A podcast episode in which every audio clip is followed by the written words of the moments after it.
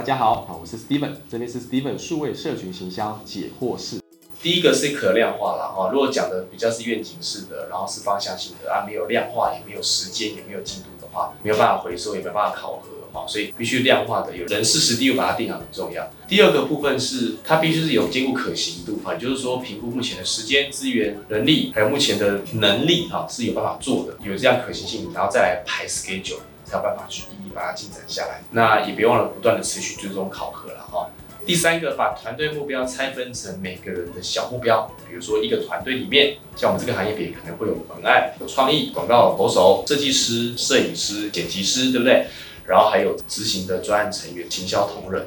那各自的目标会是什么？各自的任务会是什么？所以有定完目标之后，大家知道彼此的目标，然后共同去讨论、追求，然后还有去协调合作。谢谢。这边呢，我将传授来自于我在行销 CI 里面上的课程，总共有8000个学员上过我的课程，还有呢有2000个以上为品牌服务操作的经验，600个品牌的操作啦，会有一些成功的范本。或者是失败的教训，那这些呢，其实都是非常宝贵嘛，就会把它化为结晶啊，成为一个100题的题库，好提供给大家，为大家呢带来一个好的贡献。那也希望大家呢，有看有任何问题还想再发问的，欢迎在我们下面留言里面啊来做发问，我这边都很乐于的为大家持续的来做一下分享。那就请大家帮我们准时收看啊，按赞、订阅、开启小铃铛哦。